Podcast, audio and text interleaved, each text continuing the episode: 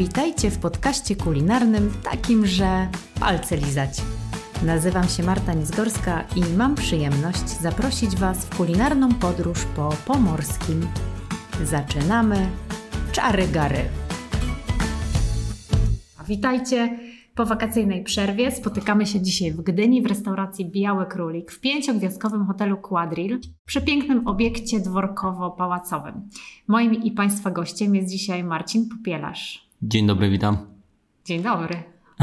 Ja na tę okoliczność, że spotykamy się w Białym Króliku, dostosowałam się nawet ubiorem, bo stwierdziłam, że inaczej nie wypada. Ładna Więc założyłam sukienka. białą sukienkę. Tak, ale od tego zacznijmy. Białego królika. Dlaczego Mhm. biały, a nie czarny? Tak naprawdę moja żona z, z siostrą w momencie, w którym planowały otworzenie tego obiektu, zobaczyły ten pałac i one pomyślały sobie, wow, a dlaczego nie zrobić takiego pięknego pałacu, który był już wtedy w żółtym kolorze? Dlaczego nie zainspirować się Alicją w Krainie Czarów i nie zrobić tego na podstawie baśni, której był fanem? I jedną z postaci e, był Biały Królik, no i zasugerowały się i po prostu zrobiły restaurację Biały Królik, bo w dodatku jeszcze jest takie hasło, żeby wyciągnąć coś z kapelusza. I tak naprawdę w pierwszych latach troszeczkę gdzieś tam graliśmy z tą kuchnią polską i te Biały Królik tak się przyczepiło, trochę wyciągamy rzeczy z kapelusza, wyciągamy jakieś stare rzeczy, które już były nieużywane, odświeżamy receptury, o których już ktoś zapomniał. No i tak to trwało przez lata. To już jest 8 lat praktycznie, od kiedy jesteśmy na rynku. Mm, Przy tak kreatywnym i mm, no, niesprecyzowanym jedzeniu dla każdego konsumenta. No, to, jest, to jest coś. Trzeba lubić wysoką gastronomię, żeby tutaj do nas przyjść. Myślę, że to jest sukces, że to 8 lat jest na rynku. Jasne, no Biały Królik to jest już znana marka w Trójmieście, ale nie tylko w Trójmieście, też w głębi kraju. Wiemy, że goście zagraniczni też bardzo cenią sobie tę waszą kuchnię. Ale powiedzieli, że to jest taka wysokojakościowa oferta, taka kuchnia Znaczy- wysublinowana, wyrafinowana, wymagająca. Czy to znaczy, że to jest kuchnia dla każdego, że każdy może e, być gościem Białego Królika? No przede wszystkim, e, jak to się mówi, fine dining, czyli wysoka po francusku, jakby to, mm, to jest angielska, angie, angielskie tłumaczenie, ale we Francji mówi się haute cuisine, czyli wysoka kuchnia. I ta wysoka kuchnia wymaga czegoś e, totalnego oddania, jeśli chodzi o kuchnię, jeśli chodzi o szefa, jeśli chodzi o cały zespół, bo wszystko jest przygotowywane od najmniejszej podstawy. Nie możesz sobie pozwolić na choćby najmniejszy półprodukt. Nie możesz zamówić sobie, jeśli serwujesz taką kuchnię i bierzesz za nią takie pieniądze, nie możesz pojechać do sklepu i kupić wiadra majonezu. Ten majonez musisz zrobić tu od podstawy. Jeśli robisz cokolwiek, jakąkolwiek fermentację, tą fermentację musisz wykonać tutaj. Jeśli e, robisz e, pastrami z kaczki, nie możesz zadzwonić do kogoś, kto robi te pastrami z kaczki. Może jakby to było fajne, lokalne, to super. Ale robisz te pastrami tutaj na miejscu, na miejscu je wędzisz. Dlatego to jest wysoka kuchnia, żeby nie pomylić tego z taką kuchnią, która ma krępować. Nie, tu właśnie chodzi o to, że każdy szczegół tego jedzenia, które trafia na talerz, jest ba- bardzo dużo pracy w niego włożone. Bardzo dużo pracy i bardzo dużo siły. Zresztą później na pewno będziemy o tym rozmawiać, o karcie jesiennej. I nie chcielibyśmy, żeby ta kuchnia krępowała, bo tak naprawdę w momencie, w którym siadasz i dostajesz to jedzenie, one wygląda pięknie. Może troszeczkę tak wpływać na percepcję, że Jezus, to jest tak ładne, że ja nie będę tego jadł. E, Że ja nie wiem, jak to jeść. Ale kiedy bierzesz łyżkę, przebijasz się przez te wszystkie warstwy, bierzesz te wszystkie rzeczy, co są na talerzu, to masz się poczuć tak jak w domu. To ma być tak proste jedzenie jak w domu. Wczoraj paradoksalnie robiliśmy program dla Polsatu u Kaszubskiej Kozy i pierwszy raz Kaszubska Koza, pan z Robaczkowa, miał możliwość spróbować moich wersji jego serów. I jak on tego spróbował mi, Marcin, Jezu, to, to, jest, to jest taki prosty smak, a to tak dziwnie wygląda. I właśnie o to chodzi, że w smaku ta kuchnia ma być prosta i przystępna dla każdego. Fine dining to jest pewien kunszt kulinarny, ale też pewna filozofia, nie tylko przygotowywania jedzenia, Mhm. ale też jego podawania i degustowania. Czy wy w jakiś sposób przygotowujecie swoich gości do tego właśnie, jak mają konsumować u was te wymyślne, często fantazyjne dania, bo one wyglądają jak prawdziwe dzieła sztuki? Mhm. Przede wszystkim tu, tu żaden talerz nigdy, to jest taka moja zasada, talerz nie może mieć ze sobą instrukcji. Ty masz, jak chcesz, to możesz próbować po kolei każdych rzeczy i ona ma być smaczna. Jak chcesz, możesz wytaplać sobie wszystko, bo niektórzy tak robią i robią z tego jedną masę i to ma smakować. Nigdy w życiu żaden szef kuchni nie powinien wam mówić o tym, dobra, macie te danie jeść tak i tak. Nie? Czasami są dania serwowane, to też jest jedna z takich e, technik kuchni fine dining, gdzie dostajesz danie, które jest założone, e, rozłożone na trzech talerzykach. Każdy talerzyk ma lub inną teksturę, lub wnosi coś, coś innego do dania. I dodatkowo kelner podchodzi i ten finalny, środkowy talerzyk kończy się jakimś sosem. I wtedy możesz oczekiwać jakiejś instrukcji, że na przykład weź najpierw i zjedz, zjedz tego małego krakersa, później narusz to, to jest talerzu, a skończ na tym, co jest po prawej. Wtedy instrukcja jak najbardziej wskazana, ale jeśli serwujemy talerz, który jest talerzem, musimy, musimy być pewni tego, że każde połączenie w tym talerzu, obojętnie jak ktoś to zje, będzie smakowało, bo tu smak jest najważniejszy. Wygląd to jest, to jest coś, na, na co mogą sobie pozwolić ludzie, którzy mają tak dużo kucharzy na kuchni jak ja lub ludzie, którzy mają gwiazdki Michelin i mają 14 kucharzy. Właśnie no to jest problem młodych kucharzy, młodych A ilu masz e, ludzi pod sobą? W tej chwili to jest e, plus minus około 45 kucharzy, którzy pracują w tych obiektach, którymi e, razem z żoną zarządzamy. Ja typowo odpowiadam za produkt gastronomiczny, który znajduje się w każdym obiekcie. Jest to Biały Królik w hotelu Quadril, gdzie się znajdujemy. Hotel, który otworzyliśmy trzy lata temu w Sulęczynie. To jest leśny mała, tak, leśny, leśny dwór, dwór, leśny dwór. I to jest hotel butikowy, można powiedzieć, na Kaszubach, gdzie precyzujemy się na restaurację, która, która serwuje kuchnię kaszubską w nowym wydaniu, ale z takim twistem kuchni europejskiej i skupiamy się bardzo na, na fajnych e, takich wesel na poziomie, które, które mm, są w takiej formie bufetowej, połączone z kolacją serwowaną. Nie serwujemy jedzenia w stół. Chcemy, żeby to, to się odbywało w takim, w takim duchu europejskim, eleganckim. Tak. Mhm. I ostatnim obiektem, który otworzyliśmy w tym roku, w lipcu, jest to browar Hevelius, hotel, apart hotel mieszczący się w przestrzeniach starego browaru imienia Jana Heweliusza we Wrzeszczu na ulicy Kliniańskiego. I tam sobie wymyśliliśmy już zupełnie inny koncept. E, restauracja nazwana od e, polskiego tłumaczenia nazwiska Heweliusz, czyli Hewelkę, może starogdańskiego. I restauracja jest oparta na jego podróżach, w sumie też na naszych podróżach, czyli serwujemy co nam się zapragnie, co byśmy chcieli zjeść w restauracji. Więc można znaleźć tam tatara, tak jak się go we Francji, z frytkami z majonezem, ale można również znaleźć dwie wersje bao, jedną na przykład z wegańskim jackfruitem w sosie japońskim yakitori. Więc to jest totalna, totalne przeciwieństwo tego, co robimy w Gdyni. W Gdyni jesteśmy zamknięci w tych y, nawiasach Polski i tego, co Polakowi smakuje najbardziej, tego, co gdzieś jest zakorzenione w tej naszej kulturze gastronomicznej, a tam sobie otworzyliśmy wszystko i robię co chcę. Naprawdę, teraz na przykład opracowujemy super recepturę na Osaka sandwich, nie wiem, czy wiesz, co to jest. Nie mam To jest chleb tostowy, który serwuje się w Japonii. To jest taki sandwich, ale po japońsku, gdzie w środku masz pięknie różowego, panierowanego steka. Czasami się daje kimchi, to się fajnie tostuje na chrupiąco, później się przekrawa i musi być w środku jednak ten e, czerwony kolor mięsa różo, bądź różowy, jeśli mhm. chodzi o wieprzowinę. Dobra, biały królik to jest kuchnia, jakoś wspomniałeś o tym, e, kuchnia polska, ale w takim autorskim wydaniu skupiacie się mocno na, na tej polszczyźnie, na tym, co polskie, co pochodzi z polskich gospodarstw, co jest naszym takim dobrem i plonem z okolicznych, e, nie wiem, pól, lasów, upraw. Dobrze ja to rozumiem? Tak jest, ale y, trzeba pamiętać o tym, że y, istotą jest tego, i zawsze o, o, tym mówię, że to, co jest zakorzenione gdzieś w polskiej świadomości kulinarnej. Na przykład pozwalamy sobie na korzystanie z figi Wszyscy mówią, figa nie jest polska, figa nie rośnie w Polsce, ale jeśli otworzysz stare książki kucharskie, tej figi było mnóstwo. Dlaczego figa w latach wczesnych 90. w Polsce suszona figa była wszędzie? Można było ją kupić i receptury stare, w dodatku powiedzenia figa z makiem pasternakiem, to zawsze dziś było zakorzenione w polskiej kulturze i właśnie w nowym, w nowym menu będziemy mieli danie, które będzie się nazywało figa z makiem pasternakiem i to będzie połączenie pasternaku. To będzie hit jesieni, ja Myślę, już że tak. czuję. Tak. Myślę, że ja tak. Już czuję. E, I chodzi, chodzi o to, że trzeba pamiętać e, o tym, że jak budujesz taką restaurację i my za, e, w około 85-90% stawiamy na polskie produkty, ale to nie są tylko produkty lokalne.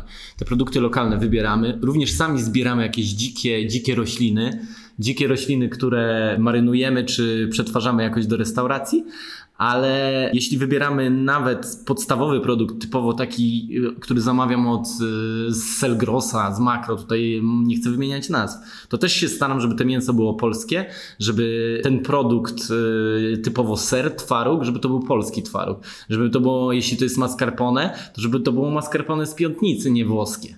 Tak też budujemy gdzieś polski przemysł spożywczy. Oczywiście stanowią te produkty dużą, dużą gamę produktów, jeśli chodzi o, o, nasz hotel, bo żeby wytłumaczyć Tobie, jaka to jest skala, to jest praktycznie w tym sezonie 26 wesel, w tym to jest około 12 wesel tastingowych i w dodatku sprzedajemy mm, miesięcznie około 300 do 320 do 340 tasting menu. Więc, wow, to całkiem, więc całkiem jeśli, sporo. Więc jeśli pracujesz i chcesz w jakiś sposób zadziałać e, z takim produktem regionalnym, to musisz mieć kogoś, kto jest ci w stanie na przykład, żeby ci powiedzieć o rybie, którą mamy aktualnie w karcie. Jest to dorada królewska, bez z hiszpańskiego, ale to jest leszcz morski. Tak można go tłumaczyć. My używamy, y, używamy tej ryby, bo ona jest strasznie podobna do leszcza. I serwujemy go u nas w karcie, ale z totalnie polskimi dodatkami. Jest to maślanka z koprem i z kawiorem i do tego ziemniaki.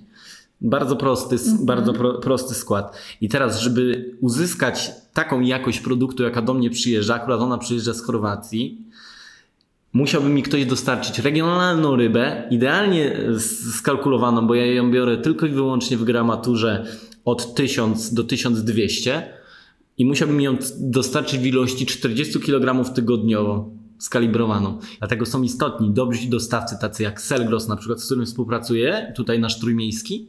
Są potrzebni lokalni dostawcy dobrych warzyw. Mhm. A dodatkowo to, co robisz dookoła, zazwyczaj robimy to na własny rachunek. Pojedziemy do Kaszubskiej Kozy, przywieziemy sery. Pojedziemy w inne miejsce, przywieziemy octy. Jadę do siebie na Żuławy, przywożę topinambur. Właśnie chłopacy dzisiaj pojechali do Kosakowa nazrywać sumaku rosnącego na drzewach.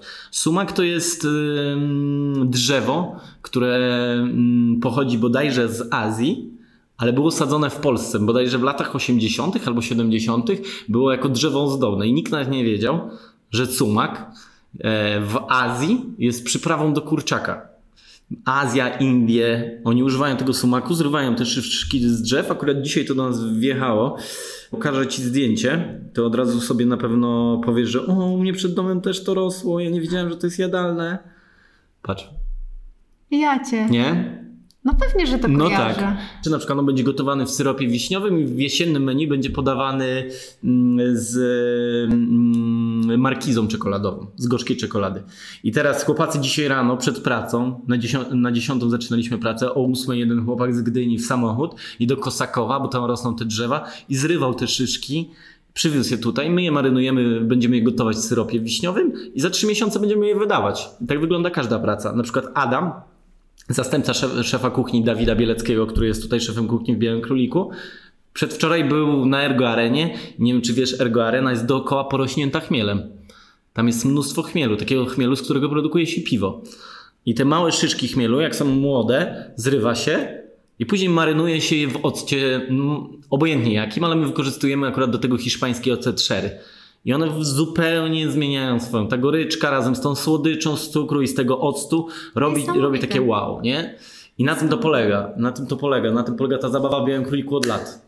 Zaskakujące. I się wcale nie dziwię gościom, którzy przychodzą tutaj nie po to, żeby się najeść, ale przychodzą po te wrażenia. No właśnie to, to odróżnia troszeczkę zachód Europy Azję trochę, myślę, że Amerykę Północną, gdzie fine dining jest bardzo wysoko rozwinięty, trochę z, naszym, z naszą wschodnią, środkową Europą, która dopiero do tego dochodzi. Bo kuchnia wysoka i fine dining wymaga również takiego psychicznego zaawansowania konsumenta.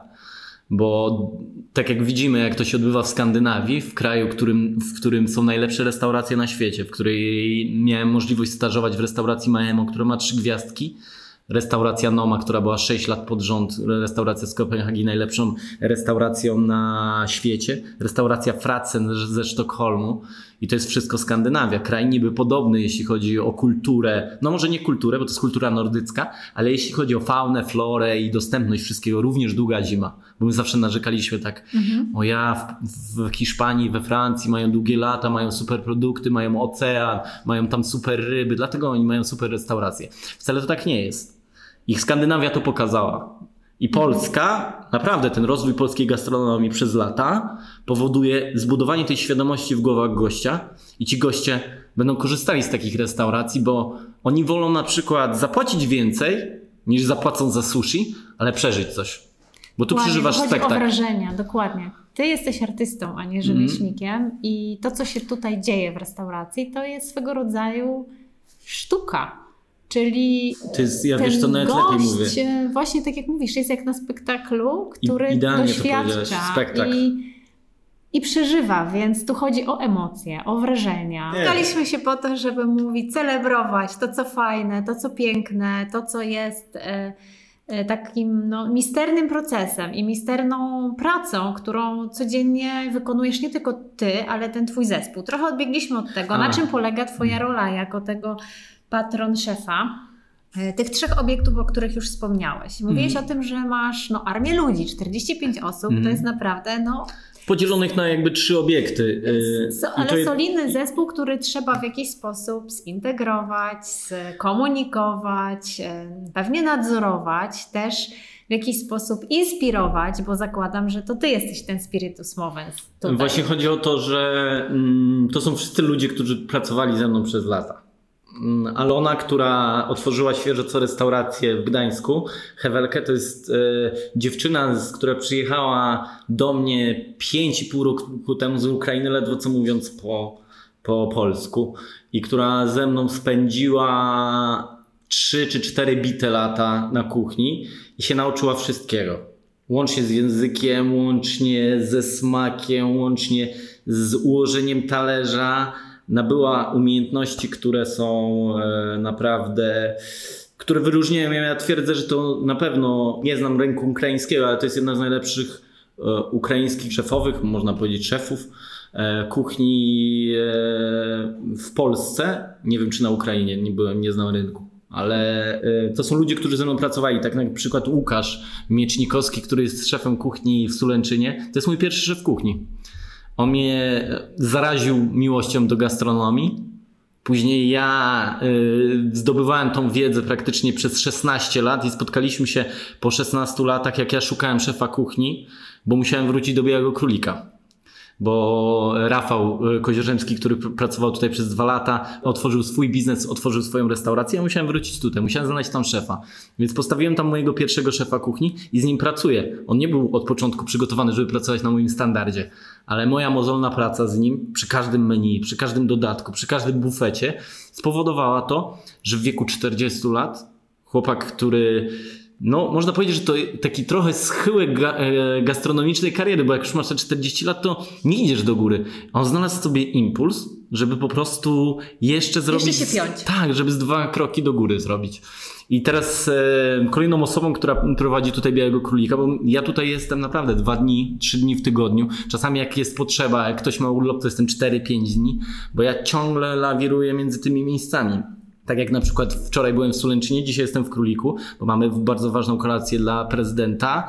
E, Słyszałam, dla e, prezydenta tak, Wałęsy. Dla prezydenta Wałęsy. To jest e, kolacja, która była w darze charytatywnym w licytacji, która odbywała się w Centrum Solidarności i paradoksalnie została chyba wylicytowana 10-osobowa kolacja za prawie 50 tysięcy złotych. Więc muszę tutaj być, muszę prezydentowi wyserwować to jedzenie i już wieczorem muszę być około 20 w Sulęczynie, bo mamy ważną kolację dla jednego z naszych kontrahentów. I jutro wracam na dwa dni do, do Hewelkę, do Gdańska. Marcinie, kiedy ty żyjesz? Żyję, kiedy znajduję ty, czas. Kiedy ty Właśnie żyjesz? teraz paradoksalnie nie mam więcej czasu. Paradoksalnie Bo mam więcej czasu. jakbyś cały czas był w pracy między jednym a drugim obiektem. No, to kuchnia, to, tak, to, tu trasa. To tak jest. Kiedy masz czas na życie prywatne? No właśnie, to trochę doskwiera mi i żonie, i mojemu synowi, który ma już 8 lat i też ja staram się gospodarować ten czas, Ale no ja tym żyję. To jest po prostu wszyscy, moja cała rodzina wie, że to jest pasja. Że to jest pasja, że ja teraz już nie czerpię przyjemności z tych wszystkich dań, że ja ułożę piękne danie i ono będzie smakowało. Dalej mnie to cieszy, nie? Jak wychodzę tu na koniec tasting menu z tymi czekoladkami i słyszę, że wow, to jest super. Już mnie to nie cieszy. Mnie bardziej cieszy, że ja na przykład mogłem w ciągu dwóch lat, jak wróciłem tu do Białego Królika, zbudować tego szefa, który jest tutaj, Dawida Bieleckiego. Chłopaka z małej miejscowości pod Nasielskiem, który przyjechał tutaj u nas, pracował bodajże jako demi szef. Ja jak od razu tutaj przyszedłem, mówię, powiedziałem mu, będziesz moim zastępcą. On został moim zastępcą. Przepracował ze mną półtorej roku. Tutaj na, naprawdę. Tutaj poświęcałem 100% mojego czasu. I przyjemność ja czerpię teraz z tego, że ten człowiek zostaje tutaj szefem kuchni w wieku 26 lat. Jak ja otwierałem ten, to miejsce 8 lat temu, to miałem 25 lat i radzi sobie bezbłędnie. To, I to cudowne, że masz już swoich wychowanków. Najważniejszą rzeczą, na którą ja stawiam, to jest nauczyć tych ludzi kreatywności. Żeby oni sami w głowie robili to, co ja robię. Wymyślali te dania, A tworzyli to w głowie. da się nauczyć? To tak. nie jest tak, że żeby zostać takim szefem kuchni, to właśnie trzeba mieć tą wyobraźnię, ale trzeba mieć w sobie to coś. Pewien talent, ja nawet mówię. Oni zostali przesiani naprawdę przez bardzo drobne sito, nie? To nie są ludzie z przypadku. Nie? My sobie nie pozwalamy na jakieś e, zaburzanie naszych standardów pracy. To są ludzie, którzy pracują już z moim standardem przez lata i których ja jestem tak pewien, że ich zostawiam z moją kuchnią, z moim dzieckiem, bo to jest moje dziecko. A powiedz, skąd ty, Marcinie, czerpiesz inspirację do tego, żeby właśnie kreować i wynosić tą kuchnię na tak wysoki poziom?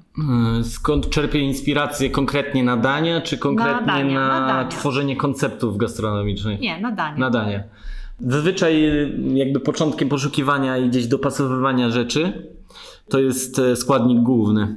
I zawsze zaczyna od składnika głównego, czyli akurat w momencie, w momencie mm, kreacji dania musisz sobie wymyślić, co te danie ma do powiedzenia. Czyli jeśli jest to super e, kozi ser od kaszubskiej kozy, to musisz sobie założyć w głowie, gdzie byś chciał go umiejscowić? Ja zazwyczaj sobie umiejscowiam to gdzieś w naturze. Że skoro ta koza biega sobie po pastwisku, to zestawmy to z owocami leśnymi. Zestawmy to z tym, co najlepiej pasuje do koziego sera, czyli z chlebem. I z tego wychodzę, nie? I później sobie na tej zasadzie kombinuję. Czyli zestawiam to na przykład z jagodą kamczacką, z galaretką z owoców leśnych, a myślę sobie, wow, owoce leśne, to dlaczego nie dodać na przykład drzew, aromatu z drzew? No to zestawiam to z pędami świerkowymi i z mm, marynowanymi szkami sosnowymi. I to, to już gra, nie? To już jakby gra. I później sobie na koniec myślę, wow, ale jeszcze byśmy to jakiś twist temu zrobili. No to sam ten kozi twaróg można wzbogacić brązowym masłem na przykład. Dodać do niego skarmelizowane masło Bernoisette z francuskiego, tłumacząc na polski masło orzechowe. A to jest tak naprawdę zwykłe masło, ale podniesione do 155 stopni. I Zawsze rozkładam sobie te danie na czynniki pierwsze. Nie układam go na talerzu, nigdy nie układam i to też jest taka rada dla młodych szefów kuchni. Nie myślcie o tym, jak to ma wyglądać na talerzu, tylko weźcie sobie to, te wszystkie rzeczy, połóżcie po prostu na talerzu, wybełtajcie to i zjedzcie, czy to smakuje. I dopiero później zastanawiam się, jak to ma wyglądać. Czyli forma jest wtórna. Nigdy nie myślę o, o tym, jak to ma wyglądać. Nigdy. Mm. Ale później, jak już to ugotuję, posmakuje, że to smakuje, to muszę dążyć do tego, żeby wyglądało to perfekcyjnie żeby to wyglądało schludnie, ale również, żeby barwy były spójne. Zazwyczaj dużo gram barwami, dlatego te dania do siebie mniej więcej pasują i wyglądają jak małe dzieła sztuki, bo bardzo istotna jest w daniach barwa. Bardzo ważna jest struktura, bardzo jest ważne, żeby danie nie było płaskie, żeby unosiło się no do góry. No to musi być cała kompozycja. Tak. tak więc... A to już jest element artu. I jeśli połączysz te wszystkie rzeczy, to wtedy jesteś w stanie tworzyć takie rzeczy. Jest, jeśli jesteś solidnym, dobrym szefem kuchni, zrobisz smaczne jedzenie.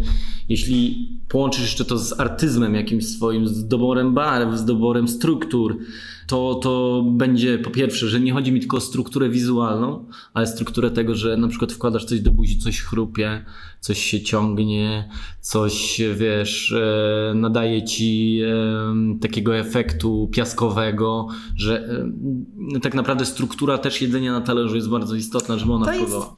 Jest, kuchnia bardzo zmysłowa. Dokładnie.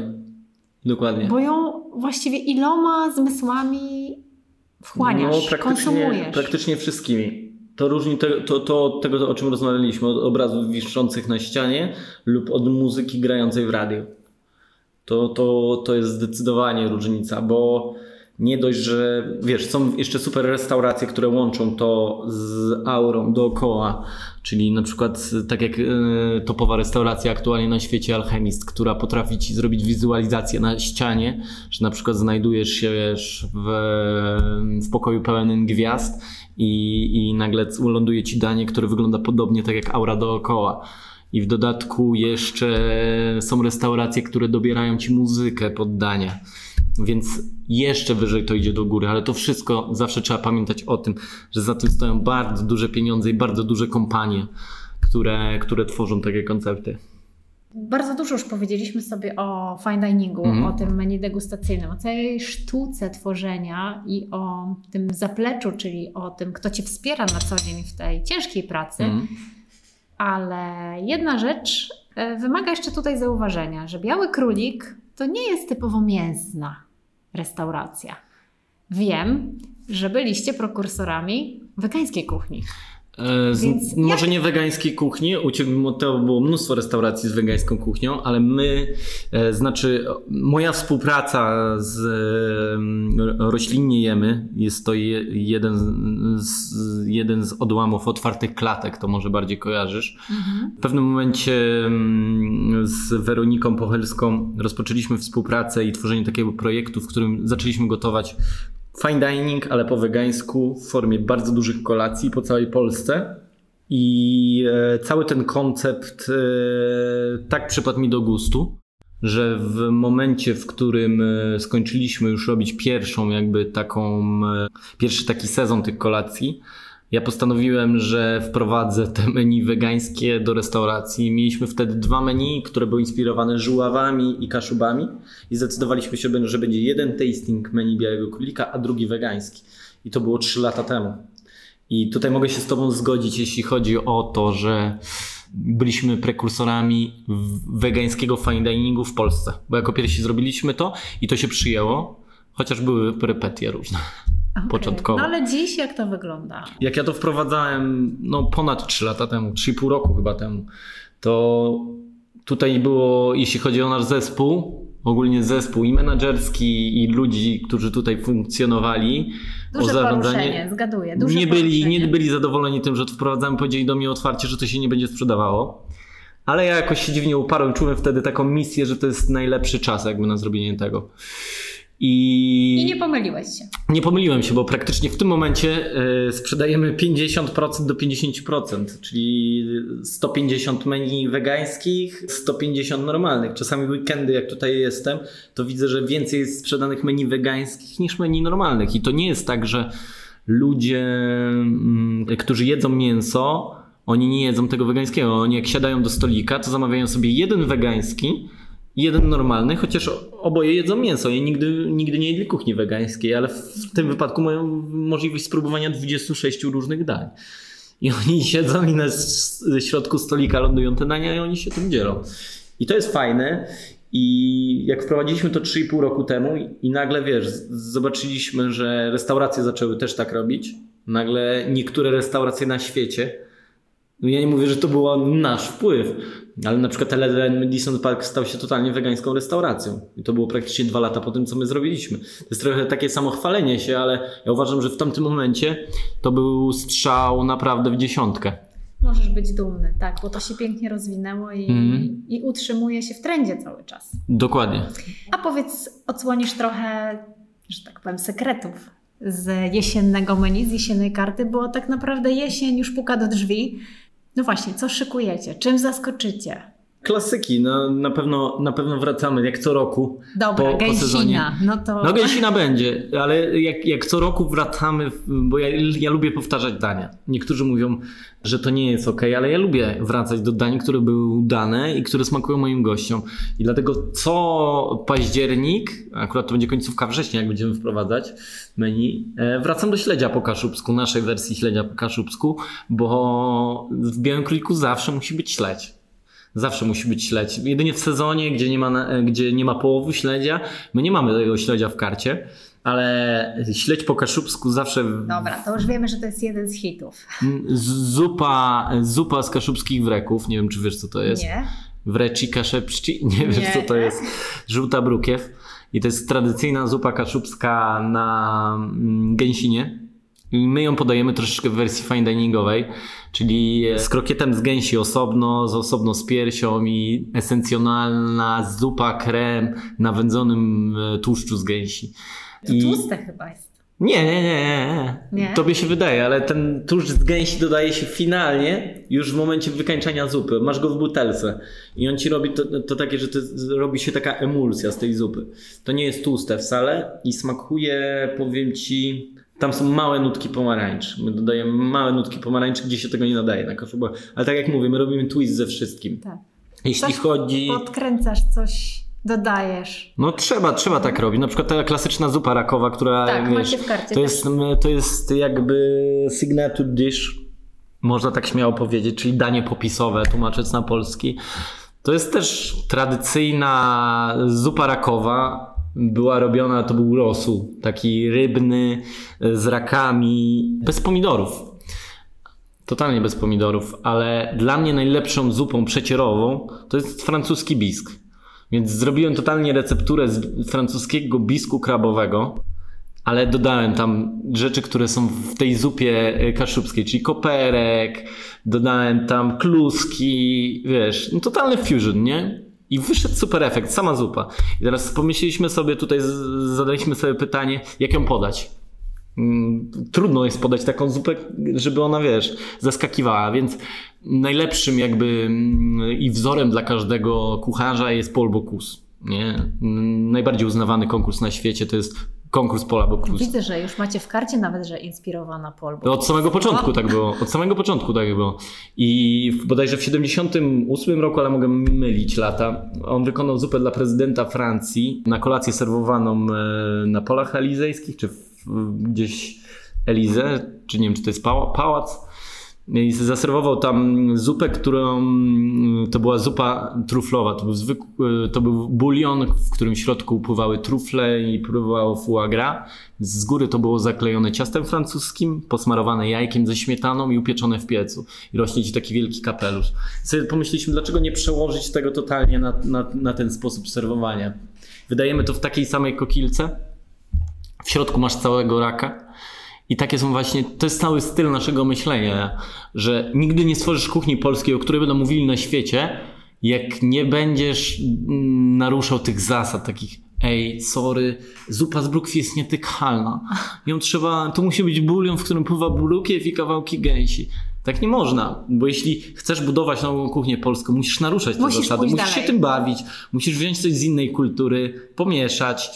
I, i Musisz tak działają kucharze. rewolucję. No, żeby tak do końca nie było, że tylko ja tak robię, ale wszyscy najlepsi szefowie kuchni w Polsce, którzy starają się robić tą kuchnię polską, robią w ten sam sposób. No i się tłumaczysz teraz. Ale tak jest.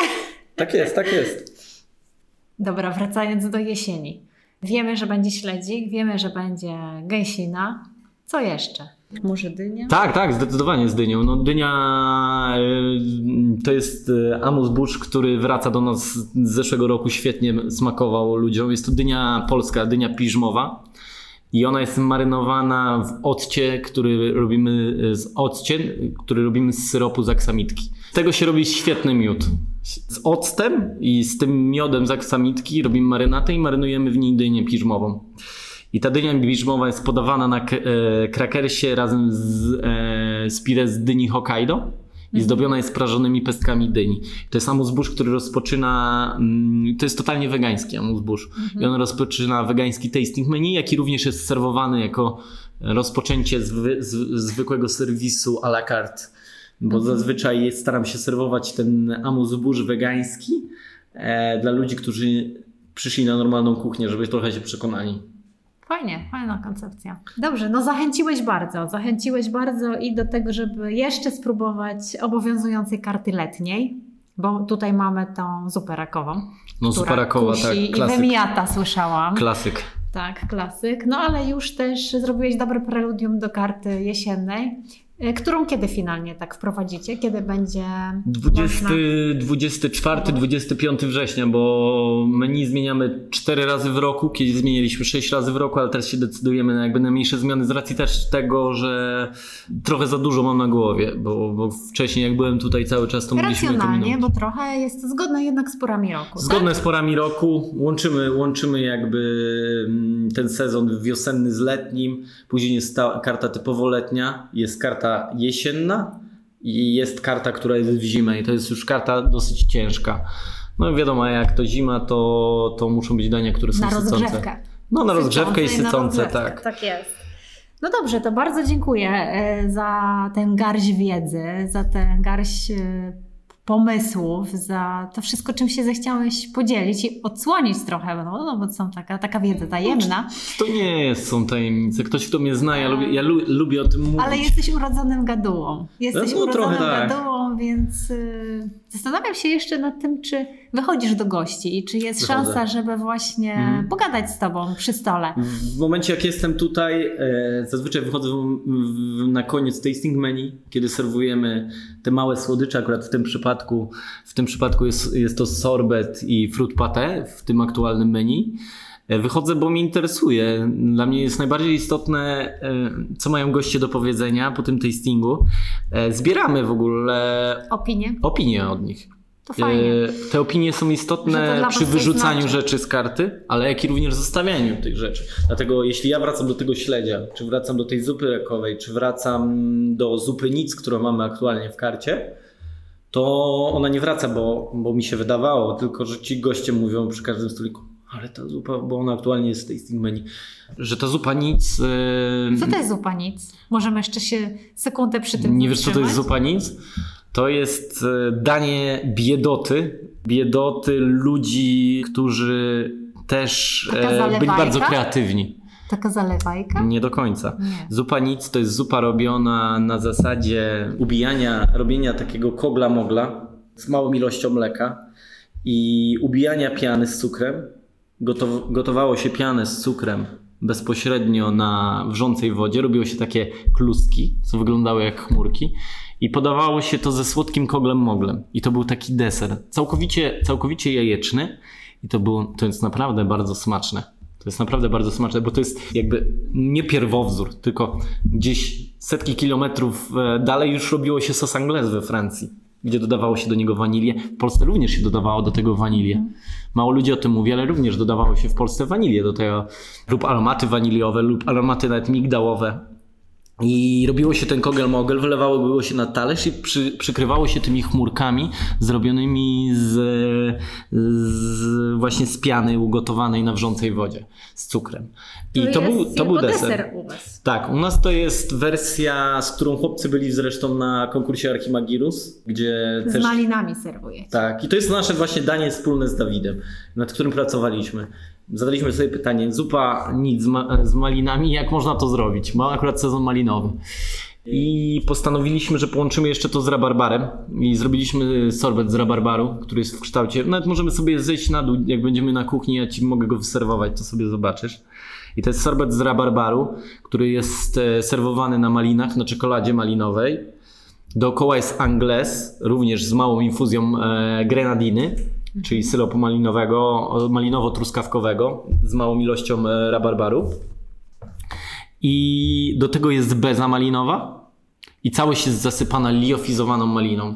Więc to jest bardzo du- duże uderzenie czerwonych owoców, które świetnie zestawia się z tym dosyć ciężkim jajecznym sosem i z bezą, która również jest, no, no, nie jest lekka. Jest bardzo wysokokaloryczna beza, bo jest w niej bardzo dużo cukru. I te zestawienie e, uwiodło naprawdę gości w Białym Króliku w te lato. Ja sobie nie wyobrażam na przykład w przyszłym roku do tego nie wrócić. Bo jak będzie sezon malinowy, ja będę co roku do tego wracał, bo ja sobie zakładam, że ludzie muszą wiedzieć, że jak będzie sezon malinowy, to oni przyjadą na tą zupę nic. Tak samo jak mam stałych gości, którzy do mnie wracają co roku na pomidory z polskim parmezanem, bo wiedzą, że w sezonie na polskie pomidory my serwujemy polskie pomidory. I to jest bardzo istotne, że No w to tym budowaniu pięknym restauracji. akcentem ja powiem tak, zapraszamy Państwa do Białego Królika nie tylko na obowiązujące jeszcze wciąż letnie menu, Mhm. nie tylko już na e, jesienne i ciężkie zimowe dania, ale zapraszamy za rok do Gdyni na wakacje. I do. Białego Królika koniecznie na zupę nic. I tym optymistycznym akcentem bardzo dziękuję Ci za spotkanie i za rozmowę. Jeszcze raz powiem, że Marcin Popielarz był moim Państwa gościem i to była niesamowita uczta kulinarna. Dziękuję bardzo. Dzięki.